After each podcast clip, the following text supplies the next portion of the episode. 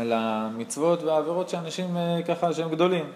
הבן אדם עובד בתור גנב, הוא בא לרב בראש השנה לבקש ברכה לפרנסתו.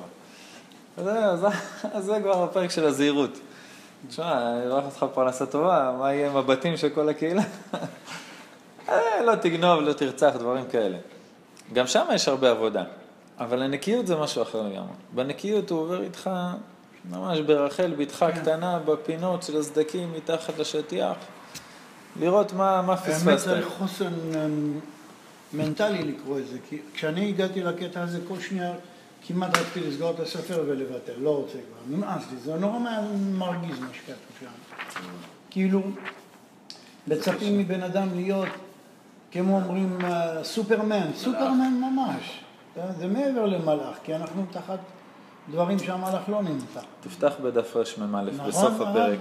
כמה זה קשה, כל השאר מרענן, יפה. מלאך בחיים לא יכול להגיע למה שאתה יכול להגיע.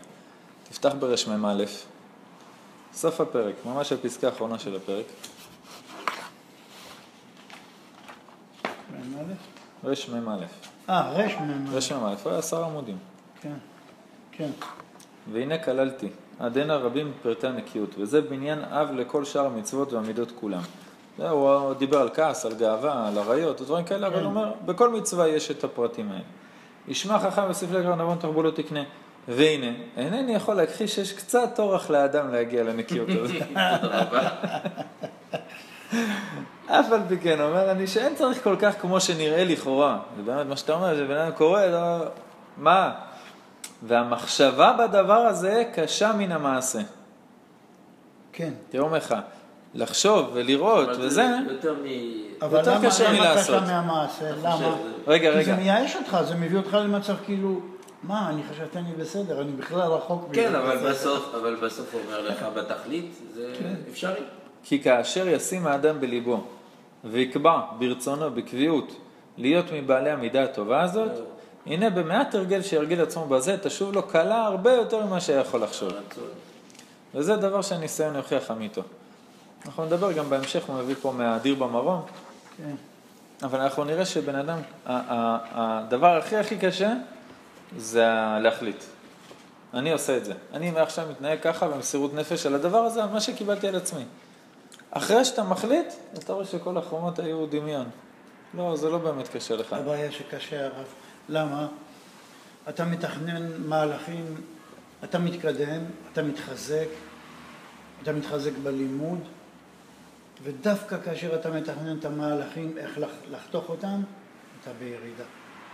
לך עכשיו תאסוף את כל השברים, ואתה כבר בעל ניסיון, ואתה יודע מה זה ירידה. לך תאסוף. אז אני תמיד מקבל את ההמלצה שהרב פעם אחד אמר לי, לא זוכר מאיפה ציטטת את זה, הרב אמרת, מה אמר הצדיק? הדבר הראשון, תעצור את ההתדרדרות. כמו משאית ששמה את הכלונסה מתחת לגלגל, ככה, תעצור את ההידרדרות, שלא תידרדר. תעמוד במקום יותר טוב מאשר להידרדר. זה שמענו את זה ביחד אצל הרב בן אקון. כן, אצל הרב בן אקון. מאוד קשה, אחי. להחזיק, להחזיק בציפורניים. מאוד חזקה. להחזיק בציפורניים, באמונה, עם הרבה אמונה, בדברים שהגעתי אליהם, ככה להחזיק מה שאפשר. זאת אומרת, כן. אתה מתפלל בלי רגש, אתה פותח את הספר בכוח את הזה.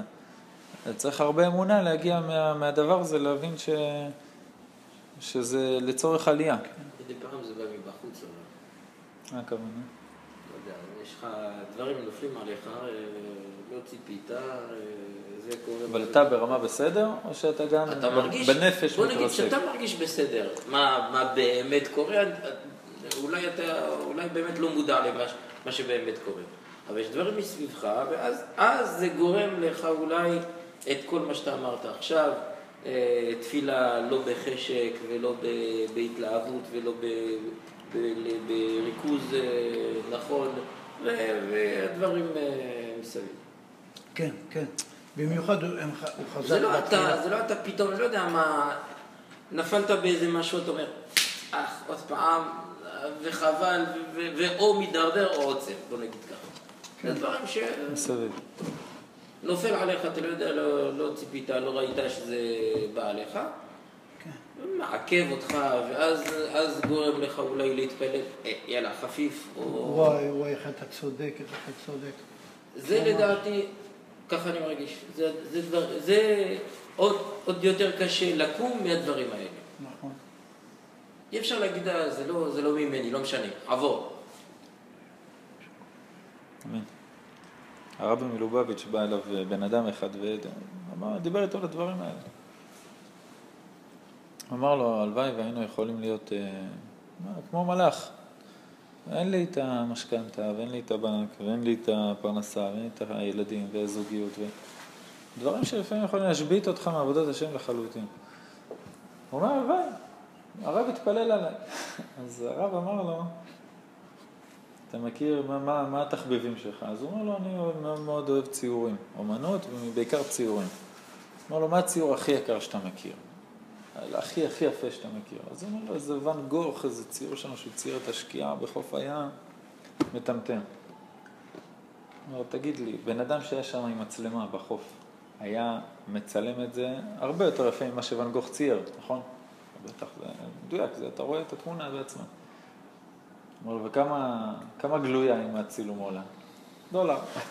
כמה הציור עולה? מיליון דולר. הוא אומר, כשאתה עובד על משהו זה אחרת לגמרי. הוא אומר, המלאכים זה גלויות. זה, זה כלום, הקדוש ברוך הוא שם בו עם חותמת את הכוחות, את השליחות, את השם שלו, והוא עושה, אין לו התלבטות, אין לו מניעה. כן, זה כוח, מלאך זה כוח. וכמה זה שווה? דולר. בסדר, אז, אז אני לא השוויתי את המצב ל- למצב של המלאכים. אבל אתה רוצה להיות מלאך. אתה רוצה שירדו המניעות. אתה, גם אני. זה לא נכון. זה לא נכון. בלי המניעות אתה לא יכול להתקדם. בלי ה- ההתנגדות, אין שרירים. אבל זה הכוח שלנו. אנחנו מבינים את זה בכוח גופני, אנחנו מבינים את זה ב- במאמץ שכלי, כמה שיותר קשה יותר כן. טוב. אנחנו מבינים את זה בצבא, בעבודה. בעבודת השם אנחנו רוצים חיים קלים. אין, לא חיים קלים כאילו בקטע של זה. אי אפשר. אני אעבוד. קשה, לא, אני אעשה את כל המסיעת ישרים, רק אל תפריע לי בחוץ. זה- זה גישה שהיא הלוואי על כל אחד, אבל זה לא נכון, זה לא נכון. זה דבר שצריך לשנן. השם רוצה את המסיעת ישרים תוך כדי הבעיות בפרנסה ובזוגיות ובבריאות וב... וארץ ישראל ועם כל מה שעולה. ככה, תסתכל על גדולי העולם, איך הם צמחו, אין, לא היינו יוצאים עם סנדלרים מה- מהקורות חיים שלהם. אשתו מתה, התחתן עוד פעם, גם היא מתה. אחרי להתחתן פעם שלישית, 11 ילדים, כולם מתו. אחרי זה נשרפו לו כל הספרים שהוא כתב 40 שנה. מה, הדבר, הילד שלך חולה, אתה מתמוטט. מה, השם, מה עשיתי, מה זה? גדולי עולם שתקו. כל מיני קדוש ברוך הוא, שירים הלאה. כותבים רבי חיים פלאג'י. כתב 80 ספרים, כולם נשרפו. תכתוב ספר אחד, יימחק לך מהמחשב, אתה מתאבד. ספר 80 ספרים, באמת הוא נהיה חולה אנוש. שכב במיטה, לא דיבר, לא אכל, לא ישן, כלום. שכב ככה, בהלם. ככה הוא מספר לעצמו. הבן שלו התיישב לידו, התחיל לשאול אותו שאלות. אבא, מה ככה, מה אתה אומר על זה, מה אתה אומר על הפסוק הזה, ורושם, כל מה שהוא כותב רושם. לאט לאט שחזר את כל הספרים, והוא התאושש, הוא אומר לו, אבא, הנה תראה, כתבנו כבר את כל זה. זה בטח מהספר הזה, והחזיר לו את הזיכרון, וכתב חזר, כל מה שאנחנו מכירים עכשיו זה אחרי זה. שזה אוצר גדול. אבל איזה חיים הם עברו. וסביביו נסתרה מאוד, וקדוש ברוך הוא מצדים מחוט השערה. והם היו גדולי הדור ככה, עם הקורות חיים האלה. אני חושב ש... אה, הבעיה היא שאנחנו לא קולטים את זה כמניעה, בוא נגיד ככה. שזה... אנחנו לא קולטים את זה כניסיון. כן, או ניסיון ומניעה שנותנת לנו לעשות שרירים, אפשרות... אה, אה, הבנתי. לא קראת עדיין את הדברי תורה שלך. מה? לא, התחלתי שבמספר או משהו כזה, הלכתי לסוף. אה, זה האחרון. של הרב סבתו. לא. לא סיימתי, לא סיימתי, לא הגעתי לסוף, אבל זה... חברתי. אבל אה, אחת הדרשות זה על זה בדיוק השבת. זה, זה לרוץ, לרוץ לחפש את המניעות. אה, כמה, כמה זה טוב בעבודת לא, השם. אז, אז ההרגשה שלי שזה יותר מכות. אתה לא בסדר. על מה? על מה מכות? על מה? או ש... רבי חיים ויטל בא לאריזל ואומר לו, על מה אתה מדבר? מה אתה אומר ש- ש- שהנשמה שלי היא הכי גבוהה? יש פה את האלשיך הקדוש, את הרב גלנטי, את השולחן ערוך, את כל הגדולי עולם של צפת, ברוך הבא, הכהן שלנו. לא הורדנו את הספרים, מחילה. מחילה, מחילה. על מה אתה מדבר? הוא אומר, מה אני, אני... האמת שרבי חיים ויטל היה גדול, אבל באמת ליד כל הגדולים האלה. הוא אומר לו, אתה הנשמה הכי גדולה במשך הרבה דורות, לא רק בדור שלנו. הוא אומר לו, איך אתה זה? הרי אני הרבה פחות. הוא אומר לו, בדור שלנו, הוא אומר לו, יש לך נשמה יותר גדולה גם מהתנאים. הוא אומר לו, בדור שלנו, לפני 400 שנה, שבגלל שעשית רחה לקראת הסוף, בגלל שהיא כל כך מתחזקת, יהודי קם בבוקר ונוטל ידיים, נחשב לו יותר ממצווה של גדול התנאים. עכשיו, מה עשה? נטל ידיים. על מה מאשימים אותך היום בדור הזה? על מה? מה יכול לתפוס אותך? אתה, אתה הופך את כל העולמות. יהודי שבדור שלנו, עם כל ההתעצמות של הסטרא אחא, שזה השנייה לפני, שזה אומר הרבה יותר מכל הדורות, מה יכולים לבוא לך בטענות? עכשיו, רואים שאתה צדיק, רואים שאתה מסוגל לעמוד באיסורים, רואים שאתה יכול לקחת על עצמך, חוץ מהדברים הפרטיים, ש, של להשתלם בהם בעבודת השם, עוד איסורים של כל עם ישראל. אז, אז אתה חוטף. שפת אמת. שפת אמת, אני לא זוכר אם שלחתי אותו בהודעה או לא. הוא אומר על יוסף הצדיק. למה הוא קיבל שנתיים, אה, עשר שנים בבור, מיד אחרי הניסיון של פוטיפרה? ומה נסגר? עמד עכשיו בניסיון הכי גדול שבעולם לזרוק אותו לכלא, הוא אומר, נכון, סביבה נסערה מאוד, יש איסורים שצריך לעבור בשביל להתקרב לקדוש ברוך הוא, להזדכך, להתעלות מרמה לרמה. גם לזכך אחרים. רק מתי שאתה צדיק גדול ועמדת בניסיון, וזה, אה, עכשיו אני יכול להביא לך את האיסורים. אז אתה שווה. עכשיו אתה יכול להחזיק מעמד. עכשיו אתה יכול לסחוב את זה על הגב שלך. שפת אמת כותב את זה. כן, נכון. אומר, אז בן אדם מתחזק, מקבל מניות, מתחזק, מקבל איסורים, מתחזק, מקבל סטירה. די. אבל האמת שזה, שזה הפוך. מתי שהבן אדם חלש, פתאום כל מה שהוא נוגע נהיה זהב. הכל בסדר, הכל מסתדר, אין לו כל פרנסה, אין לו שום דאגות, הכל. למה? הוא לא מסוגל להתמודד עם בעיה בפרנסה. ברמה הרוחנית שלו עכשיו, הוא יישבר מזה לחלוטין. הם התגרשו, והילדים, ושבת שלום. פתאום הבן אדם מתחזק. אני יכול לתת לך עשרות דוגמאות מהעיר. בן אדם מתחזק, באמת, חוזר בתשובה שלמה, שום דבר לא ישבור אותו. הוא הגיע למצב שהקדוש ברוך הוא זה הדרך, זהו, לא אכפת לי. גם אם יורד את הרב הראשי עכשיו מדליק את האור בשבת סתם, כי הוא רוצה להדליק סיגריה, לא מעניין אותי, אני עם הקדוש ברוך הוא. ופתאום, פשוט כל הבעלים, כל, כל העולם נופל לו על הראש. האיש שם מתחיל לעשות בעיות, והפרנסה, והם מפטרים אותו, והילדים נהיים חולים, ו... ברוך הבא למועדון. זה 70 שנה. ברוך הבא. זה ה-70 שנה שלנו. אתה לא בירידה. זה לא עכשיו. חייב, חייב להבין אתה לא מנגנון. יודע אם אני אתאר לך. יש מנגנון, אני בטוח שאתה מכיר אותו, סימון, דיברנו עליו כמה פעמים. כן, נכון. אבל זה מאוד חשוב להבין את זה. כשאתה מבין את זה, זה, החיים שלו משתנים. יש לך אור פנימי ואור מקיף, נכון. בסדר? דיברנו על זה כמה פעמים. אפילו לשנה את זה לעצמי, זה כבר יהיה רווח, רווח נקי. אור פנימי ואור מקיף. כשהכלים שלנו, הנשמה, היא ברמה מסוימת, מגיע מלמעלה אור. מה שמצליח להיכנס לתוך הכלים שהכנת, כן, עבודת המידות, זה כך וכך סנטימטרים שצריכתי להכין כלי, על ידי לימוד הלכה, על ידי דקדוק במצוות, על ידי שמירת מצוות, כל הדברים האלה, עבודת המידות, גם התנהגות כמו שצריך, יש לי כלי ברמה מסוימת, מגיע האור. מה שנכנס זה אור פנימי. מה שלא מצליח להיכנס, נכנס לשנייה, ויוצא החוצה נהיה אור מקיף. בגלל שזה נכנס לשנייה, זה נותן חשק להתעלות ולעבוד קשה וזה, להגיע להרוויח את האור הפנימי שהוא האור המקיף, שהוא ייכנס לבפנים. אז אני עכשיו בתקופה של עלייה. אני עובד על מידות ועושה, מקבל לעצמי עוד דברים והכל, מרחיב את הכלים. עד לרמה שאני מגיע, שאני מרחיב את הכלים, האור המקיף יכול להיכנס. נכנס, האור המקיף. זאת אומרת, אני עכשיו בעלייה או בירידה? כן, אבל נכנס בעלייה. שהאור המקיף, מתוך האור הפנימי היה, הפך להיות אור מקיף בפרטות. מקודם היה אור בכללות. עכשיו, אתה כאשר, צודק, אתה כאשר צודק האור הפנימי. הזדכך, ואז הוא זיכך אותו, כשהוא יצא החוצה הוא נהיה, זכה באור מקיף אה, בפרטות. אם יורדים לרזולוציה יותר קטנה, יש כן. יותר שלבים, נכון. אנחנו עכשיו במקרו. האור המקיף נכנס פנימה, נהיה אור פנימי שלך. אני עכשיו בעלייה, אני עליתי, אני עבדתי קשה, סיימתי עכשיו חג, סיימתי עכשיו שבת, סיימתי עכשיו ניסיון מאוד קשה. מה אני מרגיש בחוץ? התרסקות מטורפת. למה? אני בלי אור מקיף. אור מקיף זה ההגנה, זה השמירה. חסד אל כל היום, חופף עליו כל היום, בין כתפיו שכן, כל זה הטלית, כל זה זה אור מקיף, זה שומר עליך. עד מתי? אני בהתרסקות, אני מרגיש, קם בבוקר, ממש מרגיש, לא רוצה ללמוד, לא רוצה להתפלל, לא רוצה לראות אף אחד, אין לי כוח לשום דבר. יש ימים כאלה שאתה תלוש את היום הזה מהלוח שנה ודי, עזוב אותי. אבל האמת שאתה בעלייה, אתה עכשיו בתקופת מעבר. הכנסת את האור המקיף לבפנים. יכול לקחת כמה זמן, שתי דקות, יומיים, שבועיים וחודשיים גם, שאור חדש ירד אליך מהשמיים. האור החדש הזה יעשה אותו דבר. מה שיכול להיכנס, ייכנס בתור אור פנימי, ומה שלא יכול, שגדול מדי, נכנס לשנייה ויוצא, ואז פתאום אתה מתחיל לעלות. קם בבוקר, סתם, זה יכול להיות גם בצהריים. אבל נגיד, קם בבוקר, השמש זורחת, ציפורים מצייצות, הדשא ירוק, הכל בסדר, ויאללה. אני עכשיו שלושה מניינים אחד אחרי השני, אני מתפלל שחרית בלבד. מה קרה? קיבלתי, קיבלתי מנוע מהקדוש ברוך הוא חזרה.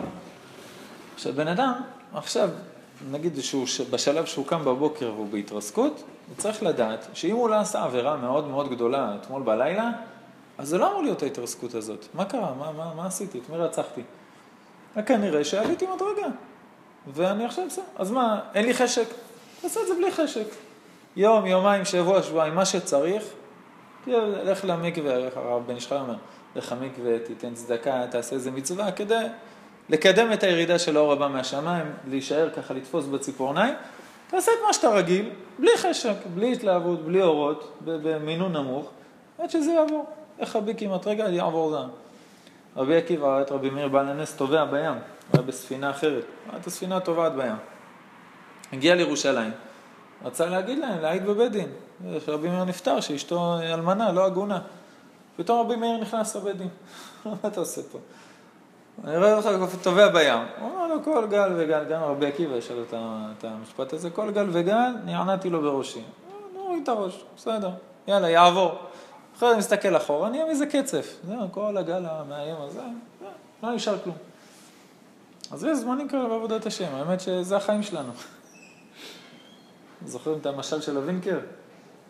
איזה בלונדינית מגיעה למוסך, והמוסכניק אומר לה, תלכי מקדימה, תגידי אם זה עובד. אומרת לא עובד, לא עובד, עובד, לא עובד.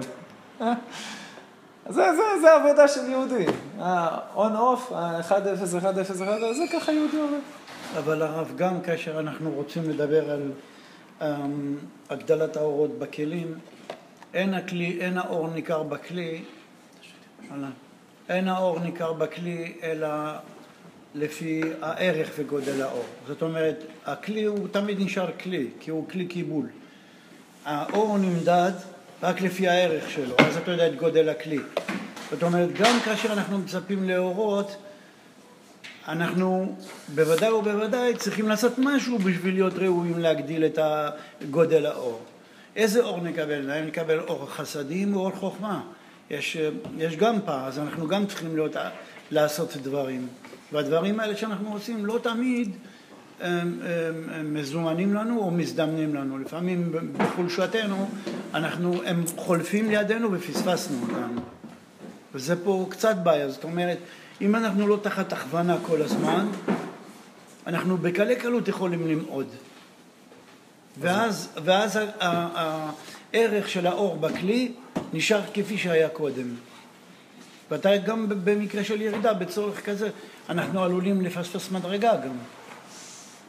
אני בטוח שאתה יודע שבשאר הגלגולים הוא כותב שנשמה שיורדת לעולם בתור עיבור, אז היא מרוויחה בלבד, נכון?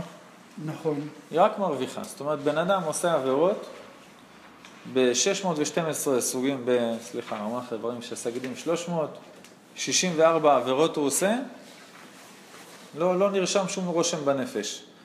רק אם הוא יעשה עבירה אחת אה, שקשורה לגלגול שלך ספציפי, הנשמה תקבל את האור הזה של העבירה. נכון. והיא לא משתתפת לא באיסורים ולא הכל הזה. זאת אומרת, אני יכול להיות עכשיו עם ארבע נשמות, בסדר?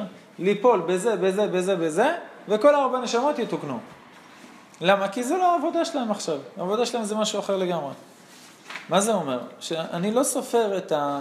אה, בסוף היום אני עושה סיכום, אני לא יכול להגיד, היום הזה אני מבוזבז, היום הזה לא עשיתי כלום, היום הזה פספסתי את האורות האלה והאלה והאלה שיכולתי לקבל, לא, אני לא יודע.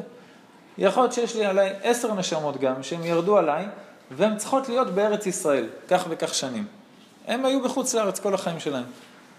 כן. הם תיקנו היום את כל מה שהם צריכות לתקן?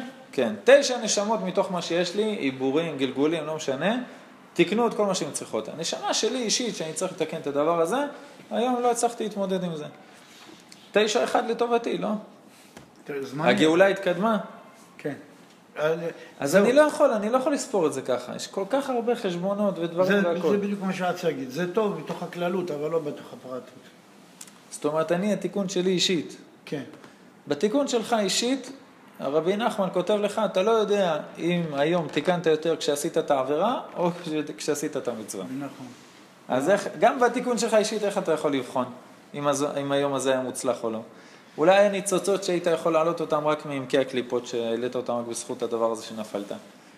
אז למחרת אני אחפש עבירות? לא, כי זה אסור לפי ההלכה. אבל כשאני אסתכל אחורה, מה הצלחתי ומה לא הצלחתי, אז זה, גם- אני לא יכול, אני לא יכול לעשות את החשבון הזה. בן אדם יכול להיות פה 80 שנה בעולם הזה ולהיות בטוח שהוא בזבוז זמן, כשבשמיים עושים תיקונים מטורפים. ושזה הרבה הרבה דרכים. אבל יש לנו הכוונות, מכיוון שאם אנחנו לוקחים... אבל זה בלכתחילה. ארבע שיעורים אחורה, אם אתה לא, זוכר. רגע, רגע, אני מתכנן את הסדר יום למחר, אני מתכנן אותו לפי מסיעת ישרים, לפי השולחן ערוך, נכון. יש לך חומר שאתה יודע שאתה הולך לישון. על הרוח או על הנפש. עכשיו אני הולך לישון, אני מסתכל על כל היום שעברתי. יש לך מושג מה תיקנת בעולם האצילות? בריאה, יצירה, עשייה?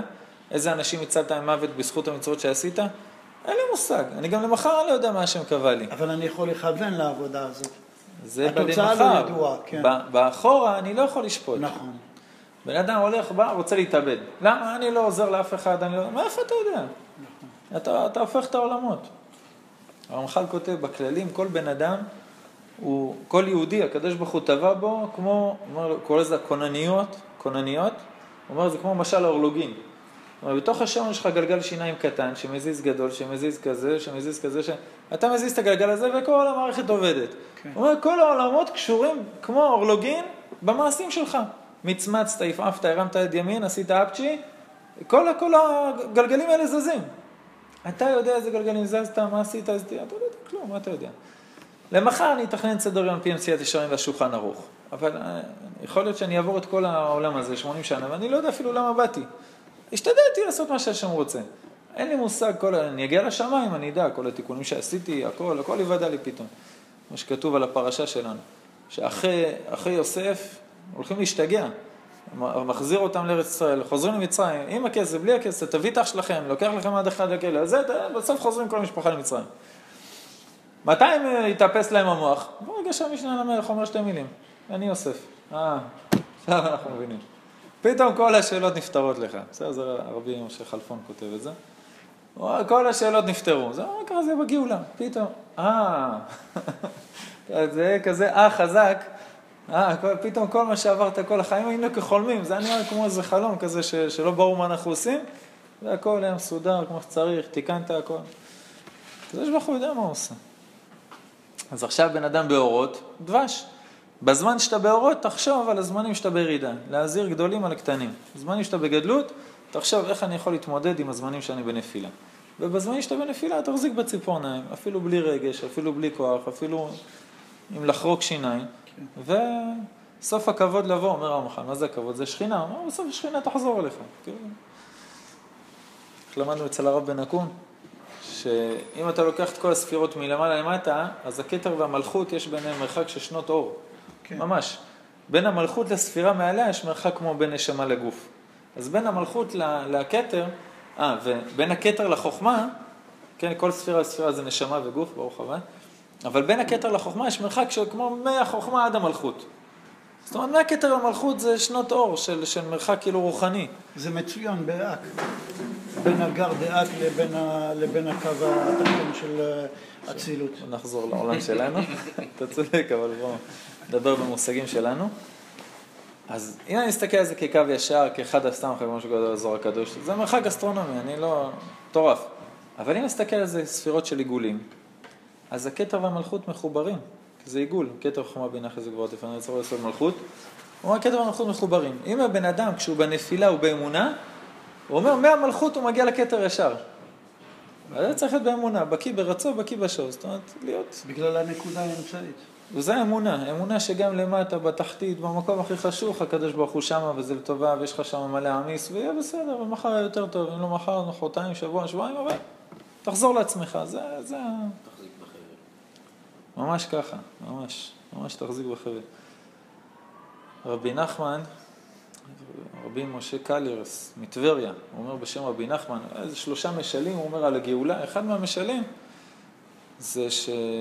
שדיברנו על זה כמה פעמים, של לעתיד לבוא, בזמנו זה היה לעתיד לבוא, הגענו כבר למצב הזה, הוא אומר שהמלך מבטיח פרס לכל המדינה, מי יצליח להגיע לארמון, וכולם מסתערים על זה והולכים מדבריות והרי החושך ובסוף מגיעים לצוג גדול, שיש חבל מצד לצד, ובחבל השני המלך נמצא, כולם רואים אותו, הנה ארמון המלך בצד השני. יאללה, מה זה חבל לעומת כל מה שעברנו, כל הדרקונים והאווירים וזה. נתלים על החבל, כשכולם על החבל, המלך בצד השני מתחיל לננן, חזק. עכשיו, אומר רבי נחמן, החכמים אומרים, אם המלך מננן, כנראה שהוא רוצה שנעזוב, הוא לא רוצה, אם הוא מקשה עלינו, אז הוא לא, הוא רוצה שנחזור, והם עוזבים. אומר, והאנשים התמימים לא עוזבים. הוא אומר, לא, המלך ביקש שאנחנו נגיע, והוא מטלטל, ואני יודע שזה מטלטל, ואני לא אכנע. הוא אומר, זה, זה האמונה לעתיד לבוא, זה שהקדוש ברוך הוא יטלטל את החבל, יש חבל אישי, יש חבל כללי, יש... אבל לא, לא לעזוב. הגענו בפרק י"א ל... ככה במידת הנקיות לנקיות במידות. הנה כמו שצריך, אני לא יודע, מצאתם את זה אצלכם ב- במהדורה הזאת? פרק י"א. זה היה עין משהו על שבוע שעבר. נכון? עין ו'. אמ- אמצע י"א, אמצע סוף. טוב. הנה כמו שצריך במעשים, כך צריך נקיות במידות. וכמעט שיותר קשה הוא הנקיות במידות ממה שהוא במעשים. זאת אומרת, יותר קשה לעבוד על מידה שהיא לא טובה, מאשר, יש לי פה תודה רבה, מאשר לעבוד על אה, מצווה שאני רוצה להתחזק בה, עבירה שאני רוצה להפסיק איתה. הרבה הרבה יותר קשה לעבוד על מידה. כי מידה זה, זה חורז אותי, זה ממש בתוכי מכף רגל ועד ראש, זה לא איזה מעשה אחד. כי הטבע פועל במידות יותר ממה שהוא פועל במעשים. יען המזג והתכונה הם או מסייעים או מתנגדים גדולים להם, וכל מלחמה שהיא נגד נטיית הטבע, מלחמה חזקה היא. הקדוש ברוך הוא השריש בך תכונות שקשורות לנפש הבהמית שלך. וכל אחד ואחד והתכונות שהוא צריך לתקן. מעבר לזה יש את המצוות ואת העבירות, יצר רע, יצר טוב, רמח, שסה וכולי. אז יש לנו שתי סוגים של מלחמות. יש לנו את המלחמות נגד העצלות, נגד הכעס, נגד התאוות, כל, כל המידות הרעות, ויש לנו מלחמה שעזוב את המידות, איך להתנהג ביום יום מבחינת מעשים. קום בבוקר, להתפלל שחרית, להניח תפילין, לשמור שבת, כשרות וכולי. אז הוא אומר, הרבה יותר קשה להילחם נגד משהו שהוא בטבע, כי זה אני רגיל, התרגלתי. מה ההגדרה של מלך? כותב האבן עזרא על הפרשה שלנו. מה ההגדרה של מלך? בן אדם ששולט על התאוות. זה ההגדרה של מלך. הוא מביא דוגמאות מיוסף הצדיק, מביא דוגמאות מיהודה. כלומר, זה ההגדרה של מלך. רבי חיים ויטל בשער קדושה, ספר שמאוד מומלץ לעבור עליו, הוא אומר שעניין המידות, המידות הן מוטבעות באדם בנפש השפלה, הנפש היסודית, שיש לה ארבע בחינות, דומם, צומח, בהמית ומדברת, ובנפש הזאת תלויות המידות הטובות והרעות. והן כיסא ויסוד ושורש אל הנפש העליונה השכלית, אשר בה תלויים התרי"ג מצוות של התורה.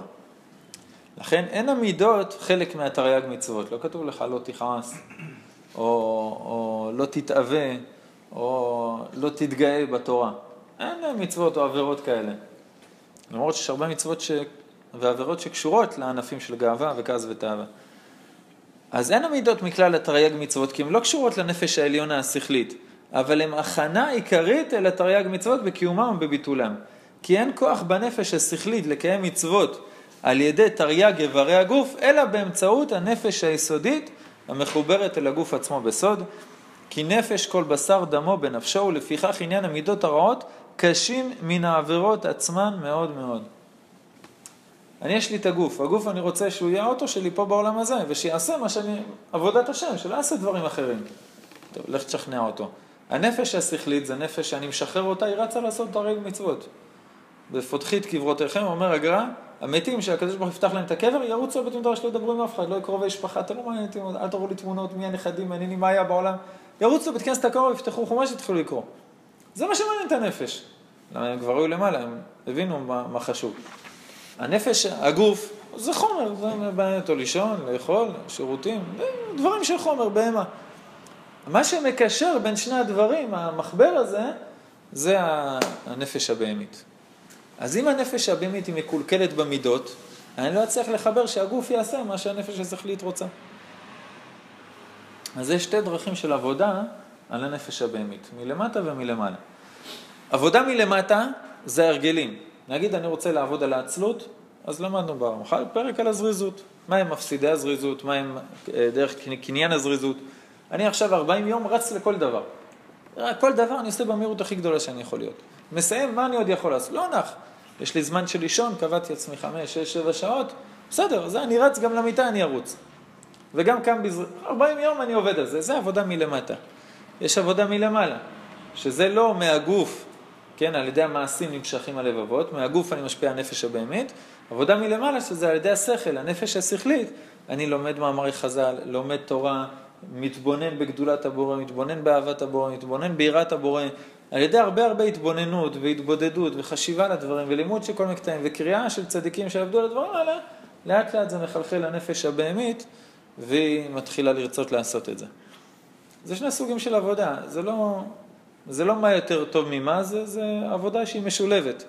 אני לומד המון המון המון, ואז על ידי, את הגוף אני מכריח לעשות נגיד 40 יום, לשבור איזה מידה, ואז ביחד הדברים האלה עובדים. אבל חשוב להבין שהמידות זה יותר קשה מן העבירות. זאת אומרת, בן אדם עובר עבירות, אבל יש לו מידות טובות, זה עדיף מבן אדם עם מידות רעות, שלומד תורה, עושה מצוות ולא עושה שום עבירה. עדיף. זה לא אני, זה רבי חיים ויטל. וצריך להבין את זה, לפעמים מסתכלים על האחים החילונים שלנו, על אחים דתיים שלנו, שהם, מה, הוא נוסע בשבת, הוא זה. נכון, אם היה בית דין, הוא היה חייב סקילה, ועדים, והתראה, ואוי ואבוי והכל. בסדר, אבל זה שאתה לא נוסע בשבת אבל אתה כועס, לפי רבי חיים ויטל זה יותר קשה. בית דין לא יעניש אותך על כעס, אבל בשמיים כשתעלה למעלה, המרחק בינך לבין הקדוש ברוך הוא יהיה מרחק שנות אור. יכול להיות שהוא יהיה בגיהנום הכי עמוק, על זה שהוא חילל שבת, אחרי 11 חודש הוא יצא מהגיהנום ויתקרב הרבה הרבה יותר ממך לקדוש ברוך הוא. למה? כי המידות האלה זה, זה מה שעולה איתך למעלה. בן אדם עם מידות רעות הוא הכי רחוק שיש מהקדוש ברוך הוא. הקדוש ברוך הוא אומר לך, אה, בי"ג מידות, עשו לפניי כסדר הזה. אם בן אדם מתדמה לקדוש ברוך הוא, כל התומר דברו, מתדמה לקדוש ברוך הוא במידות, אז הוא יכול להתקרב אליו, להידבק בו. זאת אומרת שהרבה יותר יפה המידות מאשר עבירות בדבקות בקדוש ברוך הוא שם למעלה, ומומלץ, מומלץ לקרוא את כל, ה, את כל הספר, אבל גם את השער הזה. חלק א', שער ב', הוא מדבר על העניין של המידות. הוא אומר לך, עכשיו אתה מבין מה שכתוב, גמרא, כל הכועס כאילו עובד עבודה זרה. הוא אומר, רגע, עבודה זרה היא שקולה כנגד כל התרי"ג מצוות. איך אתה אומר לי שכעס זה, זה שקול כנגד זה? הוא אומר, כן, טוב, גמרא מפורשת. ומי שיש בו גסות הרוח כופר בעיקר וראוי לגודעו כאשרה ואין אף עירון ננער בתחילת... הוא אמר, מה, מה נסחפתם? הבן אדם כעס, הוא קפדן, הוא גאוותן, בסדר. הוא אמר, לא, זה לא מה שחשבת. תדע לך שזה הרבה הרבה הרבה יותר מרחיק אותך מהקדוש ברוך הוא מעבירות. בלי לזלזל בחומרה של העבירות, הם, כמה אסור לעשות אותן. אז אומר לנו רבנו הרמח"ל, כי הטבע פועל במידות יותר ממה שהוא פועל במעשים. יען המזג והתכונה הם או מסייעים או מתנגדים גדולים להם. וכל מלחמה שהיא נגד נטיית הטבע, מלחמה חזקה היא. לכן הדבר הראשון שצריך להבין כשנלחמים בנקיות של המידות, זה שזה לא אתה. אתה, אתה, זה הנפש השכלית. אני זה לא העבירות, אני זה לא המידות הרעות, אני זה לא הדבר הרע. אם אני חושב שאני זה הגאוותן, הוא אומר, אני, בן אדם נלחם נגיד בגאווה, אם הוא אומר, אני גאוותן, כשהוא ישבור את מידת הגאווה, איך הרב מקוץ כותב, אתה חושב שאתה גאוותן ואתה שובר את מידת הגאווה, אז אתה מסיים את העבודה הזאת בזה שיש לך פעמיים גאווה. שמונה וחצי, אתה עכשיו כפול גאוותן. יש לך גם גאווה כאן וגם גאווה כאן. זאת אומרת, לשבור את המידות בכוח, ולשבור את עצמי, ולעשות עניות, וגלגולי שלג, ולשבור סמרטוטים וללכת ברחוב, אומר, זה לא ייתן לך שום דבר. מתי אתה יכול להתחיל להילחם במידות? ברגע שאתה מבין שזה לא אתה. זה משהו חיצוני. זה נפש בהמית, שהיא תשמח מאוד שתתקן אותה, אבל זה לא אתה, אתה זה, זה הנפש השכלית. אתה זה לא הגוף, אתה זה לא הנפש הבהמית, אתה זה לא הדם שלך, זה לא העצמות. ברגע שאתה מפריד את זה, אז אתה גם מבין שטוב, זה משהו שאני יכול לעבוד עליו. זה משהו שהוא חיצוני, זה משהו שהוא יושפע מההתנהגות שלי. אז אל תילחם נגד הטבע שלך, הטבע שלך זה נשמה, הוא אומר, זה לא, זה לא הכיוון של המלחמה בכלל. והוא מה שפרשו חז"ל, איזהו גיבור הכובש את יצרו. כן, חז"ל קראו גיבור למי שעובד על המידות. והנה המידות הן רבות, כי כפי כל הפעולות ששייכים לאדם בעולם, כמו כן מידותיהן שאחרינו נמשך בפעולותיו. זאת אומרת, גם שינה, קיצה, אכילה, כל הדברים, כאילו, כל, כל המעשים שאתה חייב לעשות, אז יש מידות שלך שקשורות לזה. אני חייב לאכול, אבל ברגע שאתה אוכל, אז יש לך תאווה, כי הגרון הרגיש במתיקות שלו. אפשר עוד מנה בבקשה? זאת אומרת, אני חייב לאכול, אבל האוכל הוא גורר תאוות רעות. אני חייב לישון, אבל אני לא רוצה לקום בבוקר. אני חייב לעשות מעשה כזה וכזה. אתה בתוך עולם שהוא מושך אותך, אין מה לעשות. אמנם, כמו שדיברנו במצוות שהיה הצורך להינקות בם יותר, דהיינו ממה שרגילות בני אדם להיכשל, כן נדבר במידות הראשיות באריכות אה, אה, עיון יותר. אומר לך, כמו שבמצוות, דיברנו על כמה מצוות מרכזיות, ומהם תבין לכל השאר, הוא דיבר שם על אה, שבת, על לשון הרע, דברים כאלה, דברים שרוב בני אדם נכשלים בהם, אז גם פה הוא אומר, אני אקח כמה מידות ראשיות, מפני רגילותנו, רגילותנו בם, והם הגאווה, הכעס, הקנאה והתאווה. כל הן מידות רעות אשר רעתם ניכרת ומפורסמת, ואין צריך לראיות, כי הנה רעות הנה בעצמן, ורעות בתולדותיהן, כל מה שיוצא מההתנהגות כזאת.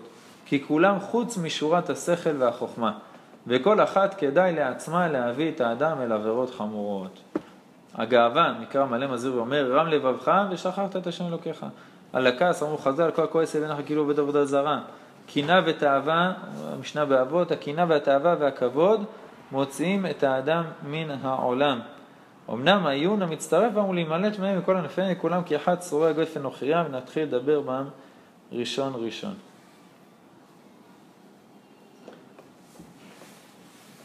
הנה, נתחיל מהגאווה. זה דבר חשוב. הנה כלל עניין הגאווה הוא זה, שהאדם מחשיב עצמו בעצמו ובלבבו, בעצמו, ובלבבו ידמה, כי לא נבע תהילה.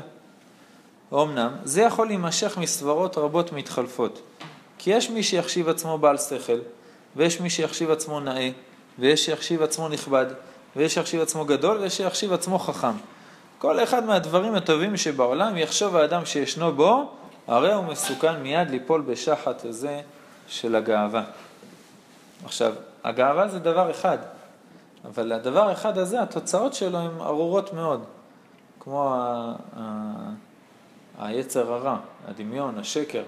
היצר הרע הוא דמיון, הוא לא באמת קיים, אין לו באמת משהו לתת לך ביד, אבל זה דמיון שהתוצאות שלו הן נוראיות.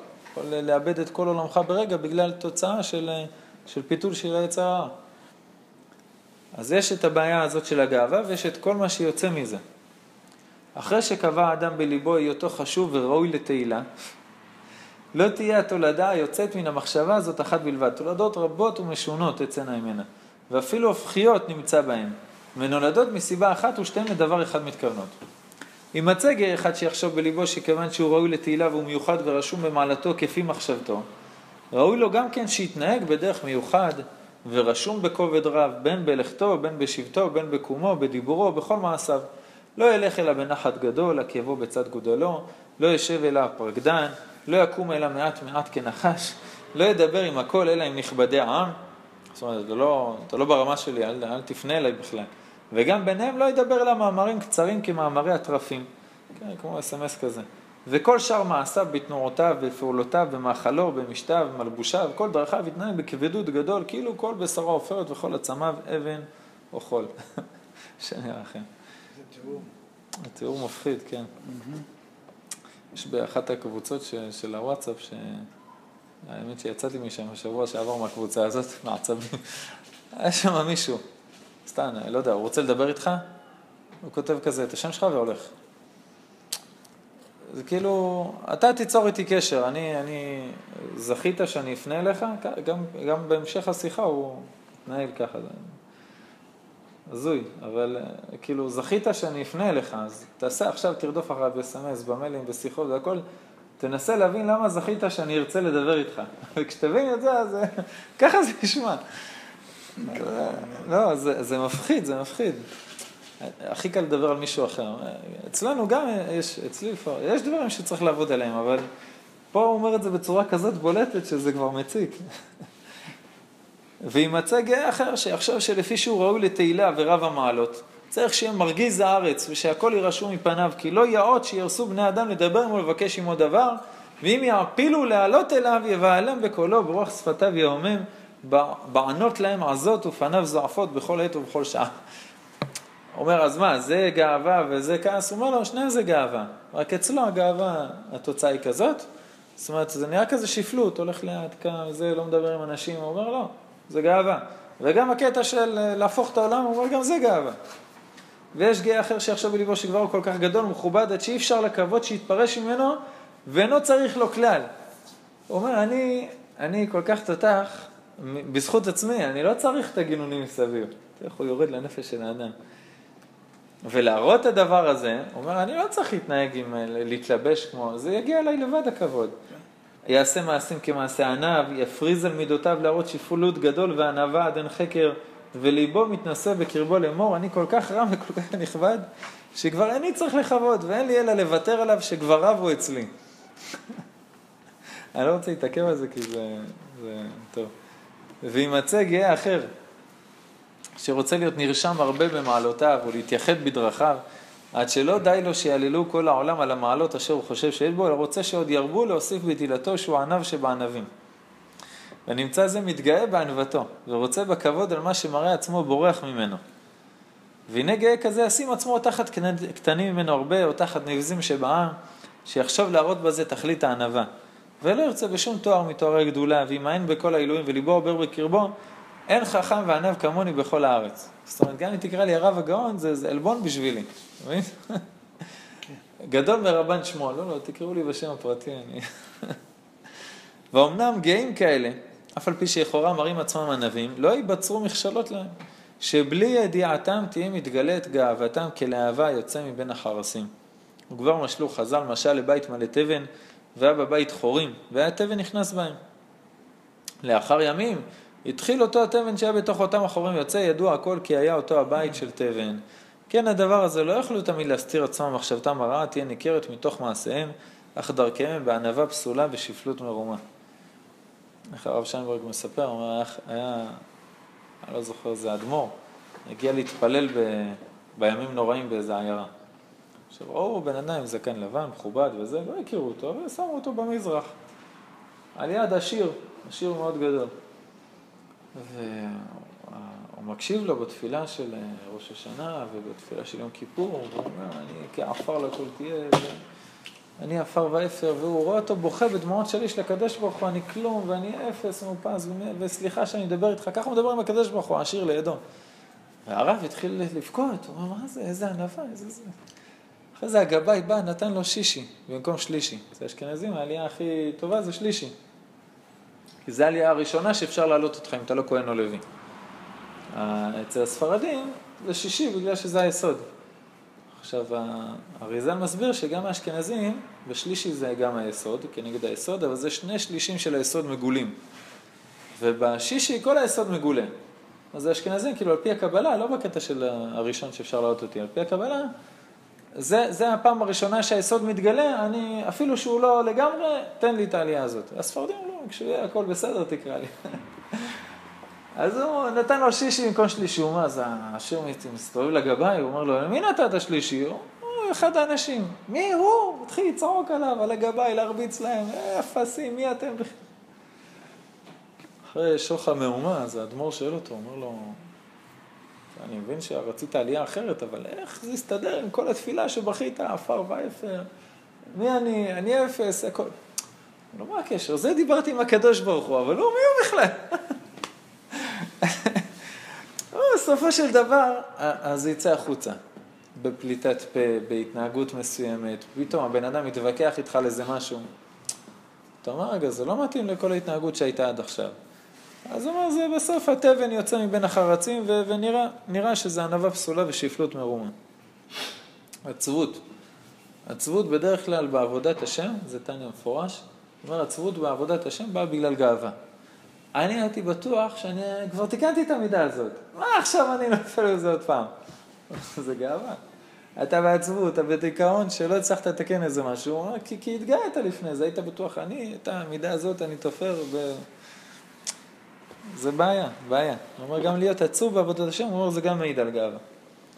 וימצאו גאים אחרים שתישאר גאוותם קבורה בליבם. לא יציעו אל המעשה, אבל בלב הם חושבים, כבר הם חכמים גדולים, יודעים הדברים לאמיתם, ולא רבים יחכמו כמוהם. על כן לא ישיתו לב אל דברי זולתם. זאת אומרת, לא מקשיבים לאף אחד אחר. בחושבם, כי מה שקשה עליהם, לא ינקה לאחרים. ומה ששכלם מראה להם כל כך ברור וכל כך פשוט עד שלא יחושו לדברי החולקים עליהם עם ראשונים ועם אחרונים, וספק אין עצה מסברתם. זאת אומרת, ברור לו שהוא צודק, הוא לא כן. מתווכח איתך, הוא אומר לך, זה הדעה שלי. אתה לא מעניין אותי מה אתה חושב בכלל, בסדר? אז אם השם מזכה אותך, אתה תדע שמה שאמרתי עכשיו הוא נכון. אם לא, אתה תמשיך לחשוב כמו הדעות שלך, ואתה לא תזכה להיחשף אל האור. גם הוא לא אומר את זה במילים האלה, זה הסגנון של הוויכוח בעצם. השם יעזור.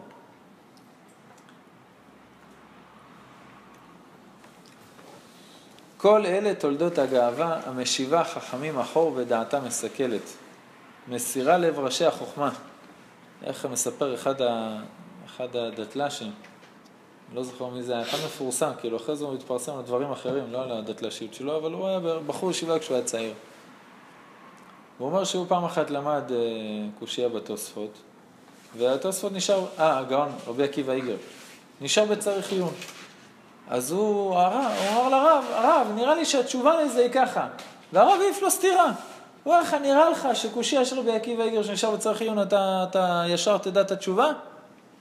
אתה אומר, שם התחיל לו בלב הקטע של הכעס על כל העסק של לימוד תורה, הכל וזה. אז אה, כאילו, השם יעזור, אבל זה, הוא אומר, אם אני, המלמד, הרב, הראש ישיבה, לא הצלחתי לפתור את זה, בשיעור כללי שלם אני מסביר למה אי אפשר לפתור, אתה, מה אתה מנסה בכלל להביא תשובה? יש הרבה כאלה, לצערי. אנחנו יכולים להגיד שאנחנו נקיים מגאווה? לא יכולים. כל אלה תולדות הגאווה משיבה חכמים אחור ודעתה מסכלת, מסירה לב ראשי החוכמה. איך תנא דב אליהו, אליהו נביא, הולך עם רבי יהושע בן לוי בדרך, ורבי שם לוי רואה נבלה, אז הוא סותם את האף ככה עד שהם מתרחקים. אליהו הנביא לא סותם את האף. אחרי זה עובר בן אדם, מלוא כל הארץ כבודו, עם האף בשמיים, ופנו דרך, אני, כבודי עובר כאן. אליהו הנביא סותם את האף עד שהוא הולך. הוא אומר לו, זה מסריח, הוא אומר לו, שמואל לוי, זה מסריח הרבה יותר מהנבלה. אומר, זה מסביר למה גם אה, תורתו מסתלקת, מי שגבדן, כי אסור ללמוד תורה במקומות, במבואות המטונפים. אז אם זה אליהו הנביא אומר שזה מסריח, אז בטח שהתורה תסתלק. השם יעזור. אז הוא אומר גם, דעתה מסתכלת, משיבה חכמים אחור, מסירה לב ראשי החוכמה, התורה שלו תברח. ואף כי תלמידים שלא שימשו כל צורכם. שכמעט שנפקחו עיניהם, כבר חכמי החכמים שווים להם בליבם. הבן אדם למד גמרא, הוא בטוח שרבי יהודה הנשיא, הוא, הוא לא חשב על, על התירוץ שאני אמרתי עכשיו. אז אם הוא היה חושב על זה, הוא היה קובע הלכה אחרת. הוא הולך בבית, עושה את ההלכה לפי מה שהוא הבין בסוגיה. הוא אומר, ריבונו של עולם, היה להם לב כפתחו של אולם, לעומת הראש סיכה שיש לנו ב, מבחינת הדעת, ההבנה, החוכמה, הקדושה. איך אתה משווה בכלל? יש, אה, אה, אני לא זוכר איזה רב, זה מובא בספר אני משבח, אני לא זוכר בשם איזה רב. היה תלמיד אחד שאומר, הרב, בא לרב שלו, אומר לו, אני חושב שהשולחן ערוך טועה. רבי יוסף קארו. בבית יוסף הוא מביא איזה סברה, הוא אומר, נראה לי שהוא טעה. לא אני חושב אחרת, הוא אומר, הסברה שהוא הבין ממילים האלה והאלה זה טעות. אז הוא מסתכל על... יש בית יוסף בהלכות אה, אה, גיטין וקידושין, שמביא 600, 563 או 564 אפשרויות להבין סוגיה. סוגיה אחת בגמרא שאתה קורא אותה, אה, אפשר להבין ככה או ככה, הוא כותב מכתב, רבי יוסף קארו כותב מכתב לתלמיד שלו, 564 אפשרויות להבין את הסוגיה. הוא אומר לו, ואתה חושב שהוא טועה. כן. איך אתה מתחיל בכלל, איך? אבל אני אומר, תלמידים שלא שימשו כל צורכם, כמעט שנפקחו עיניהם, כבר חכמי החכמים שווים להם בליבם. ועל כולם נאמר תועבת השם כל גבל לב. ומכולם צריך שינקה הרוצה במידת הנקיות. וידע ויבין, כי אין הגאווה אלא עיוורון ממש, אשר אין שכל האדם רואה חסרונותיו ומכיר פחיתותו. שאילו היה יכול לראות והיה מכיר האמת, היה שר ומתרחק מכל הדרכים, הדרכים הרעים הקולקלים האלה הרחק גדול. הוא אומר, כשנגיע למידת הענווה, שמפני קושי גדול שיש בהשגתה, הושמה בדבר רבי פנחס בין האחרונות. הוא אומר, כשנגיע לשם נדבר על זה יותר. אבל בגלל זה צריך, בן אדם רוצה לעבוד על הגאווה, לעבוד על המידות, הוא צריך מישהו אחר שיפקח עליו. צריך שמישהו אחר אה, יגיד לו, אתה טוב בזה, לא טוב, זאת אומרת, כבר הוא מקבל ענווה מזה שהוא מקשיב למישהו אחר, וגם מישהו אחר הזה רואה את החסרונות באמת, באמת, הוא לא מטייח את הפינות. הגאון מווינה ביקש מהמגיד מדובנה, הוא ביקש ממנו, תבוא, תגיד לי מוסר. שזה הגאון מווינה, איזה מוסר אתה יכול, יש קבלה של הגאון מווינה, כל הש"ס של הגאון מווינה, בהלכה, בכל משהו אפשרי הוא היה גאון הגאונים. איזה מוסר אתה אומר לבן אדם כזה? יושב 24 שעות עם תפילין על הראש ולומד תורה בלי להפסיק לשנייה. ביקשו ממנו, הוא היה חסיד, קראו לו הגאון מווינה, קראו לו החסיד. עכשיו זה נדיר שגאון יהיה גם חסיד או שחסיד יהיה גם גאון, הוא היה שילוב מפחיד. הוא, הוא היה שם רשת בזקן שלא יפלו לו שערות, שלא אה, יתלשו לו שערות מהזקן מרוב שזה, כאילו מרוב חסידות. ו... אה, הוא אומר לו, מגיד מדובנה. עכשיו, מגיד מדובנה, הוא אומר לו, נו, אתה חייב, אני גוזר עליך שתגיד לי מוסר. אז הוא אומר לו אתמול, גם מגיד מדובנה לא פראייר, הוא אומר לו אתמול בא אליך אליהו הנביא, להסביר לך משהו בסוגיה ואתה גירשת אותו. הוא אומר לו, נכון, אני רוצה להבין לבד. הוא אומר לו, זה גאווה. לא טוב, אני אחזור על זה בתשובה. מה זה הגאווה שלו? הגאון מבין, איפה תפס אותו? זה שאליהו הנביא יבוא אליך, זה אומר שהמידות שלך מזוכחות מעל ומעבר. הרב אשלג, ככה הוא מספר, הוא סיפר לתלמידים שלו, שאיך התגלה לו כל ההבנות בתורת האריזל. הוא אומר, הוא עשה צומות ותעניות וסיגופים והסתגר לילות שלמים ולמד קבלה ובקדושה וטהרה ופרישות, אליהו הנביא בא אליו. אליהו הנביא עבד איתו שלושה חודשים עבודת המידות, אחד לאחד, לזכך אותם ברמה שהאריזל יוכל לבוא להתגלות אליו, לרב אשלג. עכשיו, מי זה אריזל? זה, זה 300 שנה לפני הרב אשלג, 330 שנה. אתה לא מדבר על רבי שמעון בר יוחאי, על התנאים, על אברהם. תראה, הרמח"ל, זה שעשה את המסיעת ישרים ישר והפוך, שהגאון מווינה התבטא עליו שיש ברמח"ל הרבה יותר ממה שהוא שם בספר. הוא, אתה רואה שיורדים אליו, אברהם אבינו, האדם הראשון, אליהו הנביא, נשמת משיח, מ"ט, כולם יורדים, מדברים שם בתיקונים חדשים, מצטט אותם, אחד אחרי השני. אומר אליהו הנביא בא אליו, אומר לו עכשיו יגיע זה וזה. הוא אומר, והוא מגיע ואני מכיר אותו בשמו ואני מכיר את הסגנון של דברי תורה שלו, כן. והנה דבר תורה שהוא אמר. בדרך כלל הם לוקחים פסוק, כמו בתלמוד תורה, מסבירים אותו, מאוד יפה. מאוד מאוד מאוד יפה. ורק בארמית. אז הוא עבד איתו אליהו הנביא שלושה חודשים. בא, בא אריזל, אחרי שלושה חודשים של עבודת המידות, בא אריזל, לימד אותו שלושה דברים, שלושה כללים והלך. השלושה כללים הוא בנה עליהם את כל הפירוש שלו, את כל הבנייה מחדש של חוכמת הקבלה לפי סדר מסוים. אז זה שמעתי את זה מהרב פרץ. אמר לו שלושה משפטים והלך. שלושה חודשים של עבודת המידות. הוא אומר, זה גדולי עולם ש... שמה, אין, אין לך עם מי לדבר בכלל. הוא אומר, והם עדיין קוראים למישהו, אומר לו, תיתן לי מוסר, אולי פה, אולי פה. אין אדם רואה נגיעה עצמו, כמו שכותבת המשנה. כהן לא יכול לראות את הנגעים של עצמו ולפסוק טהור או טמא. הרב אשתו הייתה מעידה על בעל הסולם, שמרוב שהוא היה כותב להספיק את התעש, בתלמוד עשר הספירות, אז היה יורד לו דם מהאצבעות, מרוב שהוא היה כותב. אז היא הייתה קושרת את העט או את העיפרון לאצבעות שלו, וככה הוא היה, האצבעות לא יכלו כבר להחזיק את העיפרון מרוב כאב. אז היא הייתה על פי הוראתו קושרת לו את זה, וככה הוא היה כותב. צדיק יסוד עולם. הייתי בציון שלו בגבעת שאול. מרגש מאוד. ברוך שם עולם. גם אין, כל הכתבים שלו אין מחיקות. זאת אומרת, זה ממש השגות. כותב כל פירוש של הזוהר, פירוש של זה, תלמוד עשר ספירות, הכל ככה, בכתב ברצף, הראשון. כן. תופס כמו הרב קוק, גם האגרות של הרב קוק. אין, לא למחוק, לא... לזה. נעלם איזה דף, הוא אומר איזה דף, זה, מקריא להם אותו עוד פעם. דברים מפחידים. צדיק יסודו. הזה צדיקים, אה, זיככו, זיככו. רעיון כזה מגיע לעולם הבא. הכי קרוב לקדוש ברוך הוא בגלל המידות. כן. עכשיו, מגיע גם כל השכר והתורה והמצוות וכל הדברים, זה מטען מטען. לא ולכל העולם, אבל הקרבה, הקרבה, זאת אומרת כמה מחיצות, לכן הקדוש ברוך הוא זה המידות. זה עבודת המידות. סיפרת לנו על המגיד שאמר לגאון שדבר אחד, חבל שנשאר, אם הוא לא היה נשאר בחדר שלו אז הוא לא היה יוצא צדיק או משהו כזה? זה עם הברכת המזון. יש, יש לרב שיינברג סיפור כזה, שהוא מספר על אחד מגדולי הדורות האחרונים, הוא לא, לא, לא, הוא לא אומר הגאון, הוא אומר, בן אדם ישב בחדר אוכל של הישיבה, ואמר איזה הלכה. מישהו אומר לו, אבל זה משנה ברורה, כותב הפוך ממה שאתה אומר. הוא אומר, לא אין משנה ברורה כזה. חכי רגע, בית מדרש הביא לו משנה ברורה, הוא כל כך הזדעזע, נכנס לחדר שבע שנים לא יצא, בלי לברך ברכת המזון. נכנס לחדר שבע שנים, שינן את כל השולחן ערוך משנה ברורה, זה, ביאור הלכה, הכל בעל פה, אחרי זה יצא. עכשיו שאלו אותו, אמר, כאילו, ברכת המזון, איך לא ברכת ברכת המזון? אומר, נכון, זה לא טוב, אבל אם לא, לא, לא, הוא לא יוצא ככה.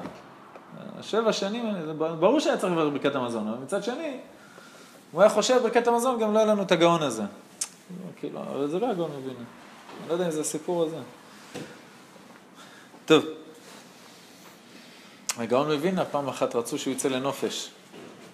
מה זה נופש? כאילו, נופש זה בן אדם שעושה משהו שקשה לו, אז הוא צריך להינפש. הוא, כל, זה החיים שלו, זה התורה. הוא אומר, מה נופש? לא הסכים שום דבר לזה. אמרו, אנחנו ניקח אותו לנופש בכוח. אז הם אה, אה, שכרו עגלה מאוד מאוד נוחה, ושני משמשים הרימו את הרב מהכיסא שלו, שמו אותו בעגלה, הוא עם הספר ביד, עם התפילין, תגיד ספר. לא, לא, לא, מרים את הראש, שמים אותו בעגלה, העגלה נוסעת לעיירה אחרת שם בערים, שם הרימו אותו, שמו אותו על הכורסה של הבית נופש, הוא יושב על הכורסה, תוך כדי שהוא מסתכל על הוא עושה, איפה התינוק? איזה תינוק, מה אתה רוצה? הוא אומר, מה, אין ברית? למה שמת? כאילו, הוא רגיל שיש כיסא נוח, זה כיסא אליהו. איפה התינוק? איזה נופש ואיזה בתים. לקחו אותו לחופש. לא במקום הזה בכלל. הרב אליהו, זכר צדיק לברכה. שנים, עשרות שנים של עבודת השם, לא יצא לנופש פעם אחת, לא הוא, לא הרבנית, לא הילדים, כלום. אז כשאתה לא צריך נופש, זה אומר שאתה מאוחד לגמרי עם מה שאתה עושה. זאת אומרת, אין שום דבר ש... אני חי מה... זאת אומרת, זה הנופש שלי, אני כל השנה בנופש, אני חי מהתורה, חי מעבודת השם. חי... לא, זה מעלה מאוד גדולה. לא יודע, יש לנו זמן לדבר על הכעס, לא? השם יעזור. בכל אופן, אה, אנחנו לא, לא מתיימרים, אמרנו את זה בהתחלה ונגיד את זה גם כל שיעור במידת הנקיות, אנחנו לא מתיימרים לצאת נקיים מהפרק הזה. אבל דע את האויב זה כבר חשוב. לדעת איך הטנקים והמטוסים של האויב נראים. אתה רואה בן אדם, אתה בא לעשות איתו עסקים, הוא מתנהג ככה. אתה רואה את עצמך במראה פתאום באחת ההתנהגויות שקשורות לזה, זה צריך להדליק נורה אדומה. גם אם עכשיו אתה לא אומר, אני לוקח עכשיו 40 יום, 80 יום, 40 שנה את מידת הגאווה ומטפל בה. בסדר, כי יש עוד הרבה דברים לפני זה. אבל צריך להבין, בגלל זה המסיעת ישרים, כותבים כל הצדיקים שמדריכים איך ללמוד אותו. הוא אומר, לעבור עליו עוד פעם ועוד פעם ועוד פעם על כולו. לא לקרוא את הפרק הראשון, אה, כשאני אסיים את הפרק הראשון אני אעבור לפרק השני. אתה עובר על כולו, למה? כי גאווה יש גם בזריזות, ונקיות יש לך גם בפרישות, ואת הפרישות יש לך גם ברמה שלך עכשיו. יש לך רמה, כמה אחוזים של פרישות שאתה יכול להתנהג. זה דברים שצריך להכיר כל הזה. אני ממליץ בחום, ניר, ניר לוי, יכול להביא מצפת, מי שרוצה, אני קניתי ומאוד ממליץ בחום. הוציא שם בחור מהישיבה, שכבר אחרי כמה שנים של חשבון נפש ועבודה יומיומית, כמו שכותב הזוהר הקדוש, מראה דחושבנה, הוא פרסם את זה בוואטסאפ. הוציא ספר מסיעת ישרים, דף אחד, קטע מסיעת ישרים של אותו יום, בדף השני יש לך את התאריך של אותו יום, הזמנים של אותו יום, וסעיפים, מה אני צריך להשתפר, אני עושה חשבון נפש, מה הספקתי בלימוד לפי טבלאות אה, בזריזות, בפרישות, בעירה, בטהרה, בזה, מה כן, מה לא, מה אני יכול לקבל לעצמי למחר, לא, דבר מאוד יפה. אני מסייג, יש אנשים שעבודת השם שלהם לא יכולה להיות ככה, בפרטים, לרשום כל יום, זה כן, זה לא פלוס אחד, פחות אחד. עובדים עבודת השם יותר בכללי, זאת אומרת, אני בשנה האחרונה עבדתי על המידה הזאת והתקדמתי בה והכל. אחד שזה לא מתאים, אומר, מי שכן מתאים, אז יש יצא ספר כזה, מאוד מומלץ. מי שרוצה אפשר אה, להזמין בשבת הבאה שהצדיקים יבואו מצפת, אפשר להביא. והשם יעזור עם הדבר כבוד שמו. רבי חנניה בנופש. בנופש שם למעלה, בגן עדן, כל הצדיקים. הרב יוסף